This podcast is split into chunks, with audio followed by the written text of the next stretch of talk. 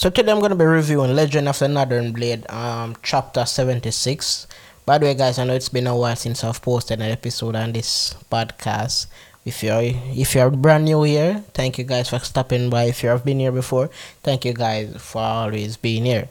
Alright, so let's get into this chapter. Now, I like this chapter. The reason why I like this chapter is it, it kind of take a pause in a sense from following the main character, Jin, right? More and but and more into world building and also we get to see um the female characters again Hun Hassol. By the way, if I, I know I might be butchering this pronunciation, but you know what I mean. The, the main female lead, the one that was with Jin when he was younger, Jin Mu-Won when he was younger, you know, Hun Hassol. She's from the Silent Night. She's a disciple for one of the Silent Nights, right? And I just want to read a little exchange, you know, that she had with you know, with, with the guys that were there to, you know, rob fr- from the merchant. And, and let me read it here. It say, hey, you guys, the, those merchants over there, they are hard workers. Although they are unable to make sales, they are nice people. So don't try to harm them. You know, that, that, that dialogue, it's, you know, it almost seems like it was, and I know, I, I wonder if the, the writer was trying to be deliberate to show us that, yo, look, look at how nice she is. And, and it almost seems so naive almost like she's still in a childlike that you know like this this request was so naive like she did she really thought that she could really change these people's mind?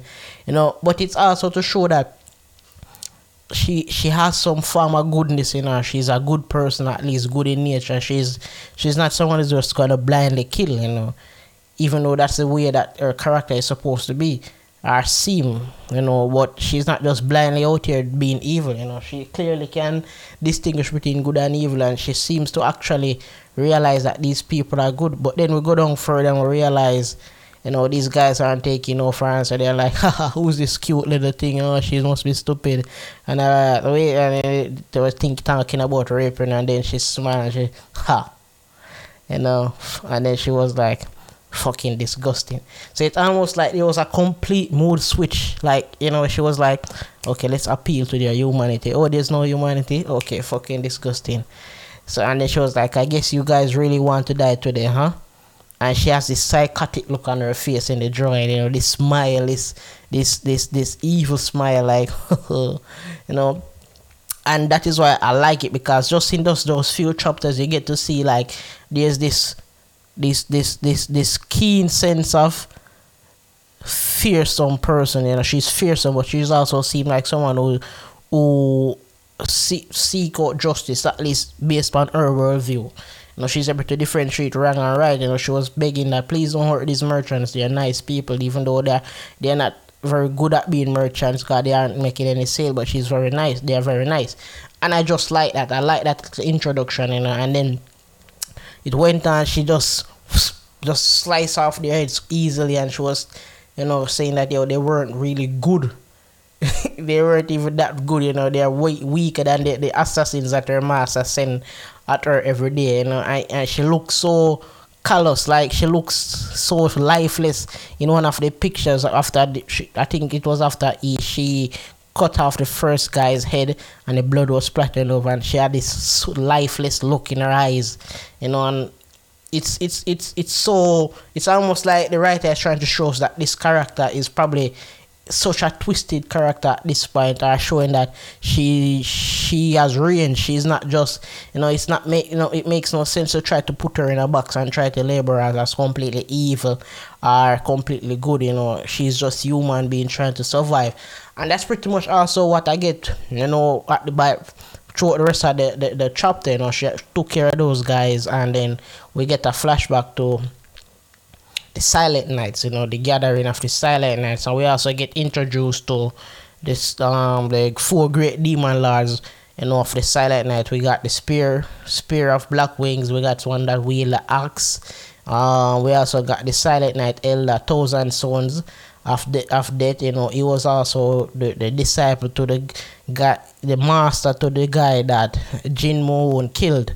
You know, from the Silent Night and all of that, and their dialogue was interesting, you know. So again, it seems like this Silent Night really had the making up to really be the perfect um rival to the Northern Blade. You know, they have four great lords just like how the Northern Blade had four great lords as well and then they have the main and uh, the master the silent night and we had Jin Mu and father Jin Kwan who was the master of Northern Blade but what I like about the Northern Blade is that you know it, it tries to give showcase the fact that humanity has reigned you know and I notice it in human society today we are so quick to put the labels on people like it's almost like we are trying to get, you know, trying to take the easy way out. And for a species that, you know, claim to be intelligent or the most intelligent species, you know, on Earth right now, we really like to take the easy route in everything. You know, it's almost like we don't want to exercise our brain that God bless us with. You know, we like to just label people one thing. Oh, you're racist, or oh you you lefty you socialist. It, there's no it, it's like our labels divide us of our humanity because the we are more than just one thought. We are more than just one ideology. Know this is why i don't really appreciate our, our society set up you know. It's always trying to put us in boxes and trying to put us in pretty little boxes. And if you're not acting up according to the boxes that they've tried to put you in they think something is wrong with you. No something is wrong with you yeah. Like the obvious thing, you know, from since the start of this thing is to think that the Silent Nights are just big bad villains. But the more you start to read, the more to, you start to realize that they see themselves as victims. And this is one of the thing about life, you know, where perspective is everything. You know, your perspective views might be vastly different from another man's perspective. You know, like right now there there's a trade war taking like there's this tension rising now in the world between China and US or China and Western world, you know, and people demonize China and I'm sure Chinese might citizens might think that Americans are the bad guys as well. Everything is about perspective. You know, and everyone wants to feel like they are correct and everyone wants to feel like they are right. And most of the time the truth is somewhere in the middle. But we are so lazy as human beings where we, we, we try to just force people into these predetermined boxes and try to tick them off so that we can go on our memory way and be comfortable in our ignorance. And it's not good. You know, so from this chapter you start to get realize that the silent nights see themselves as victim. You know, they are in this hopeless land, they felt defeated, and thanks to um I, I'm trying to remember his name um, cause they were keeping like a memorial for him. The the, the guy that Jin Mu-Won killed, you know, from the Silent Night, he, he basically revived them, revive, you know, the, the, the, that that that that fighting spirit in them, you know, and so. By the way, we only got to see three of the four demon lords. One of them is out because they say that his philosophy is to be free. So we got to see three. Uh, I, I think three of them. So it was the the spear guy, the the lady, the the the un Hun Hasian, the, this female uh, character's master, and then we have this axe guy. So that's three of them, and then we have the elder, right? So they are keeping um, a thing there, a memorial for the, the his, his student, which was killed again by Jin Mu-Won. But as I was saying, that they see themselves as victims, you know, and all of that. And it's interesting because I like that they're not just trying to paint the Silent Nights as just brutal villains, you know, but they are trying to show them that, yo, where they are human beings and, you know, human beings have motivations, you know, all sorts of different motivations, you know, whether it be um, they're fighting for freedom, fighting for religion, fighting for a specific ideology, and all of that. Everybody has different motivations, and sometimes people are not evil. You know, they might do evil things in the name of their ideology, but they are not just outright being evil. And this is the thing about when people try to.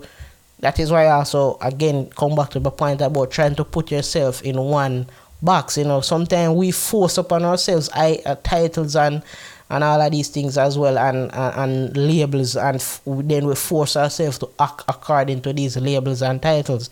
You know it's not good to subscribe to one ideology. Because things change times change people change perspe- perspective change. You know and what happens is that people are married to certain ideology. Like in the west people are married to this idea of capitalism married to this idea of you know married to capitalism today or even own detriment, even when capitalism starts to fail them.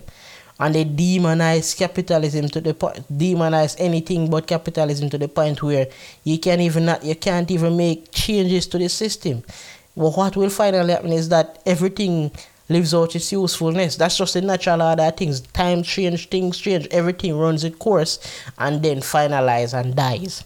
In other words, same thing will happen to capitalism. If we implement socialism, it will work for a while until it reaches uh, its end because we are ever we are always evolving as human beings, which means that something that was correct yesterday will not be correct today because there's objective truth and then there's um, subjective truth, and a lot of things, the ideologies are subjective truth. In other words, an ideology is truth based on certain variables being met. Once those variables are no longer in place, then this, the, the ideology dies. And that has happened. We have we have seen it happen multiple times. We have seen multiple ideology die out. It right come some ideology comes ideology go. Things that were once taboo are now acceptable. Things that were once acceptable are now becoming taboo. That's the nature of human beings. We are evolving beings. We are growing smarter. We're growing wiser. Sometimes we are growing dumber. Sometimes we are getting less wise. You know but that's the nature of human beings. We are volatile creatures. Our environments are volatile. You know, when I was growing up, there was a lot of bush in my community. You know, it was forest. Now it's most of the trees are gone. We are living in a different community now. We have to uh, uh, behave differently and change. And this is why I love Legend of the Northern Blade. It exposes us the humanity of people. It doesn't try to just force people into these predetermined labels and ideologies and say, oh, you are evil and that's it. No. Sure, person might have done some atrocities, but they're not doing it simply because they are some sick people who just like killing. These people have purpose, they're doing it for a reason. Again, this doesn't justify nothing of the evil things that they might have done. But we, we, we, we, we, we gain nothing by just demonizing people without actually figuring out why they are doing the things they are doing. Because if it is that we want people to change, then we have to realize that we need to figure out the motivations of people. And it seems like Northern Blade is trying to know let us realize that the Silent Nights aren't just evil aren't just an evil organization. They literally are starving, their lands are barren, they probably need food. You know, probably there's a history where they were once chased out of that the mainland and now living in barren land. We don't know what happened. Their ancestors might have, you know, uh, been cursed to live in that desolate area and they are just fighting, trying to survive. And at the end of the day, it's when people are trying to survive, it's hard to use morality to try to control people trying to survive. And that's just the harsh reality. See, when when you're trying to survive morality, there's nothing moral there's no there's no real moral compass. Sure, you might have morals, but at the end of the day, your need to survive is going to outweigh your morals, and that is why we should be kind. That is why we should try to be kind to our neighbors. We should try to help people, help others, because by helping others, we're helping ourselves. We should try to ensure that the poor, the poorest among us, have something to eat, have a shelter, because survival. That is also one of the reasons why crime and violence is normally in poorer areas people are more likely to do more immoral things if they are desperate. In other words, it's easier to convince someone who is poor and broke to go and kill 10 people for a $100,000. Uh, get to say US or 20,000 US. Even 10,000 US to go and kill people, even though that he know it's wrong. But he is in a position where survival is the key thing and nothing else matters. So we have to ensure that we, we don't have anyone who are desperate. We try to help each each other so that there's no desperate people in our society because that desperation might just turn on you. But anyway, that's just my little rant, you know, and um, I tried to push some of my ideology and my way of thinking in this episode.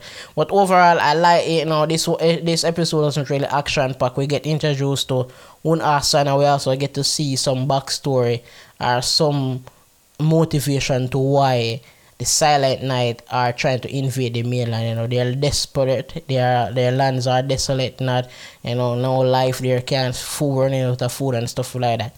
So that's that's pretty much the end of this episode.